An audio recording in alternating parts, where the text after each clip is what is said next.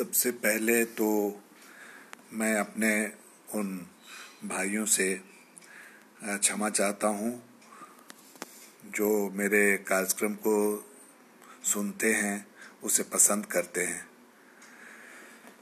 कि मैं ये एपिसोड काफ़ी दिनों के बाद रिकॉर्ड कर रहा हूँ।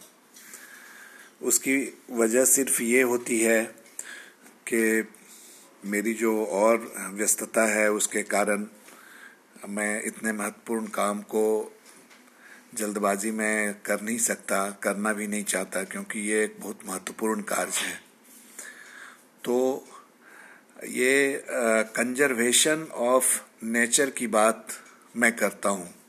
जब मैं कंजर्वेशन और नेचर की कंजर्वेशन ऑफ़ नेचर की बात करता हूँ तो इसमें प्रकृति में पाए जाने वाले सभी जीव जंतु मनुष्य के साथ साथ सभी जीव जंतु नदी, पहाड़, पौधे, वायु, जल, सारी चीज़ों की बातें होती है।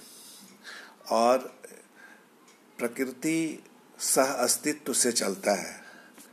हम सभी एक दूसरे के काम आते हैं, किसी न किसी तरह। कोई भी पौधा बेकार नहीं है, कोई भी जानवर बेकार नहीं है किसी भी तरीके की कोई चीज़ जो प्रकृति में देखते हैं, वो किसी न किसी के काम आता है।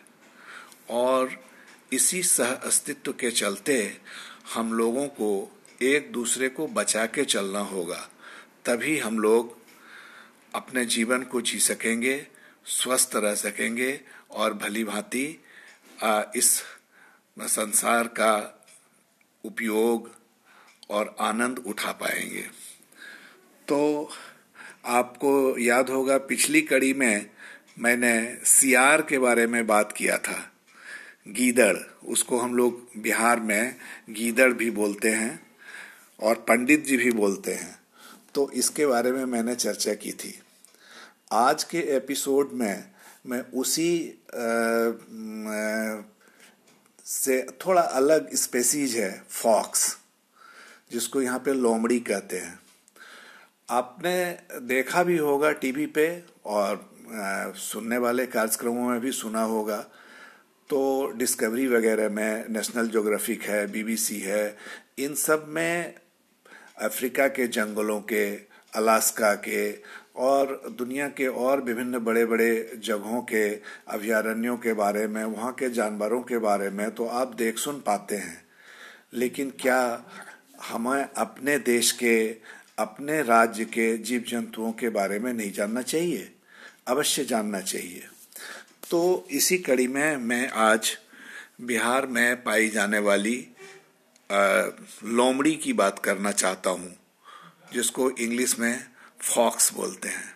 बड़ा ही खूबसूरत जानवर, गोल सा मुँह होता है, बिल्कुल गोल गोल आँखें और पूछ उसकी काफ़ी मोटी अगर आप मेरे चित्रण को सुन रहे हैं तो आपने अगर देखा हो कभी फॉक्स को ऐसे खुले में या फिर चिड़ियाघर में तो आपके सामने वो चित्र अवश्य आ गया होगा। तो फॉक्स को बचाने की ज़रूरत क्या है? फॉक्स को बचाना इसलिए ज़रूरी है कि वो हमारे समाज में एक स्कैवेंजर का रोल प्ले करता है। जितनी भी गंदगी हमारे आसपास होती है, खास करके मरे हुए जानवर और इन सबको वो खाकर हमारे आसपास की सफ़ाई करता है, हमारे आसपास की हवा को हम स्वस्थ, स्वच्छ बनाता है तो इस तरीके से फॉक्स हमारे लिए बहुत ही मददगार है और वो सामान्य रूप से खेतों में घूमता है आसपास के जंगली इलाकों में घूमता है। वहाँ जो स्नेल्स चूहा मछलियाँ, ये सब खा के अपना जीवन निर्वाह करता है। ये किसी भी तरीके से मनुष्य को नुकसान नहीं पहुँचाता। लेकिन आप बिहार में देखेंगे तो खास तौर से जहाँ भी किसी जानवर को, जंगली जानवर को किसी ने देखा, बस लोग उसके पीछे दौड़ पड़ते हैं। और दौड़ पड़ते हैं तो उन्हें प्यार करने के लिए नहीं दौड़ पड़ते। वो चाहते हैं क्या कि बस इसको मार दें। और मार के बड़ी खुशी मनाते हैं, क्या कि हमने ये फॉक्स को मार दिया, हमने सांप को मार दिया, हमने गीदड़ को मार दिया। मैं एक वाक्य सुनाता हूँ आपको। मुझे एक बार राजस्थान जाने का मौका लगा था और मैं कई कई दिनों तक राजस्थान के सुदूर ग्रामीण इलाकों में जाने और काम करने का मौका मिला था। उस दरमियान मैंने देखा कि वहाँ पे मोर, पिकॉक की संख्या बहुत बड़ी तादाद में पिकॉक वहाँ पे हैं और सब इधर उधर घूमते रहते हैं खुले वातावरण में। पेड़ रात्रि में पेड़ पे रहे और सबके घर आँगन में भी वो विचर, विचरण करता है। लेकिन कोई उसे न तो दौड़ाता है, न मारता है, न भगाता है और जबकि कि उसके मोर के पंख एकत्रित करके वो लोग बेचते हैं, उससे उन्हें काफ़ी पैसा मिलता है। लेकिन ऐसा किसी को मैंने नहीं देखा कि वो कोई मोर को मार के और उसका पंख नोच ले। इसी तरीके से राजस्थान में हिरन का भी लोग बचाव करते हैं। हिरन अगर आसपास के गाँव में आ जाए, जंगली इलाके से या आसपास से कहीं से भी तो उसे कोई नहीं मारता। लेकिन हमारे बिहार में मैंने देखा है, ये मैं अपना अनुभव बता रहा हूँ, कि लोग देखते नहीं जंगली जानवरों को कि बस उसके पीछे दौड़ पड़ते हैं और उसको मार देते हैं।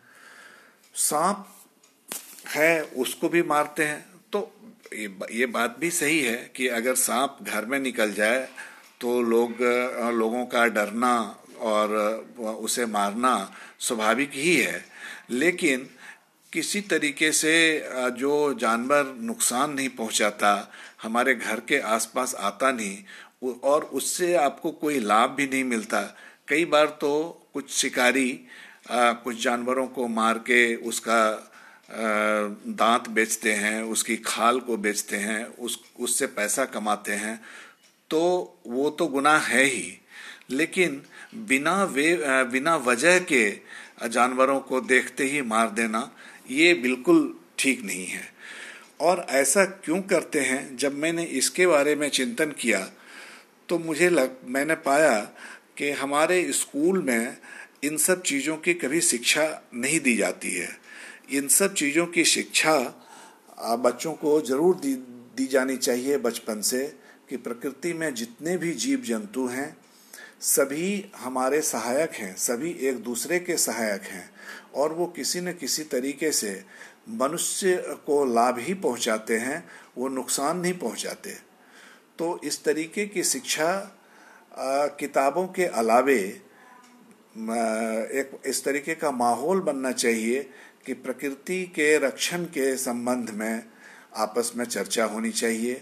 माँ बाप को भी अपने बच्चों को बताना चाहिए। फिर जब वो बच्चे बड़े होते हैं तो वो अपने साथी से, फिर वो अपने बच्चों को बता सकेंगे कि प्रकृति में सारे जीव जंतु का होना कितना आवश्यक है, उनका संरक्षण कितना आवश्यक है। एक तो लेकिन फॉक्स जो है सो सिर्फ़ लोगों के मार देने से ही नहीं घट रहा है। ये इंडेंजर्ड स्पेसीज की श्रेणी में सिर्फ़ ग्रामीण परिवेश के और जो हमारे भाई जो उतने शिक्षित नहीं हैं, जो बातों को समझते नहीं हैं, केवल उनके मारने से ही इस, इसमें की तादाद में कमी नहीं आ रही है। तादाद में कमी आती है उनके हैबिटेट को, उनके रहने की जगह को खत्म करने से। तो मनुष्य का पॉपुलेशन जनसंख्या वृद्धि इस गति से हो रहा है कि वो सभी के जगहों को मनुष्य ही हासिल करते जा रहे हैं अपने फ़ायदे के लिए। जंगल को काट रहे हैं, नदी के किनारे जो जीव जंतु रहते हैं, आपने नदी को छोटा कर लिया, नदी को बाँध बनाया अपने फ़ायदे के लिए, क्योंकि उससे ज़मीन मिलेगा, उस पर हम लोग अपना घर बना लेंगे। लेकिन आप ये नहीं समझ पाते कि अपने घर बनाने के क्रम में आप दूसरे का घर भी उजाड़ रहे हैं। तो दूसरे का घर उजाड़ने से फिर आपको ही नुकसान उठाना पड़ेगा और इस तरीके से प्रकृति इम्बैलेंस होगी। तो जहाँ कहीं भी हैबिटेट है, जंगल है और देखिए कुछ चीज़ें ऐसी हैं जो कि ख़त्म हो जाए तो फिर आप तुरंत उसको पैदा नहीं कर सकते। जैसे बीजू आम का पेड़ तो वो बहुत सौ सौ साल डेढ़ डेढ़ सौ साल तक का पेड़ होता है। आप उसको काट के, वो पेड़ बड़ा होता है, उसको काट के आप चाहते हैं क्या कि कम समय में पैदा होने वाला आम का छोटा छोटा पेड़ लगा लें? तो छोटा छोटा पेड़ तो आप लगा लेंगे, लेकिन वो विशाल पेड़ जिसपे कि हज़ारों पक्षियों का बसेरा है और भी दूसरे तरीके के जीव जंतु रह सकते हैं उसको आप नहीं पैदा कर सकते। उसको पैदा करने में फिर आपको सौ, डेढ़ सौ साल लगेगा और ना उसके लिए आपके पास ज़मीन होगी। इसलिए जो बचे हुए पेड़ हैं, ताड़ के पेड़ हैं, खजूर के पेड़ हैं, और जो बड़े बड़े पेड़ हैं, उन सबको काटना बिल्कुल नहीं चाहिए, क्योंकि उसको फिर आप बना नहीं सकेंगे। पहाड़ को ख़त्म करके फिर आप पहाड़ नहीं बना पाएँगे। नदियों को ख़त्म करके फिर आप नदियाँ नहीं बना पाएँगे।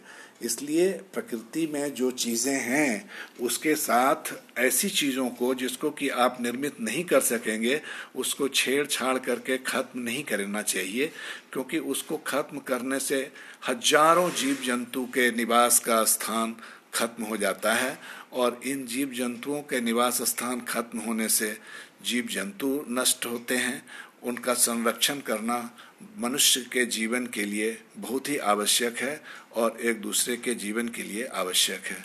इसलिए इस तरीके की चर्चाएँ स्कूल में, विद्यालय में, नाटक के माध्यम से लोक गीत और लोक चित्र के माध्यम से बच्चों के अंदर और बड़ों के अंदर भी बुज़ुर्ग के अंदर भी शिक्षा तो किसी भी समय, किसी भी उम्र में ग्रहण किया जा सकता है।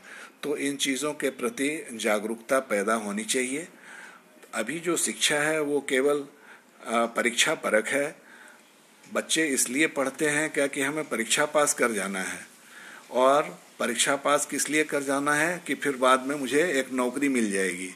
लेकिन शिक्षा का ये मकसद नहीं था। नौकरी पा जाना शिक्षा का कभी मकसद नहीं रहा। लेकिन आजकल इस तरीके की सोच बन गई है कि शिक्षा हम लोगों को इसलिए ग्रहण करना चाहिए कि हमें हमारा एक बेहतर जीवन हो जाएगा।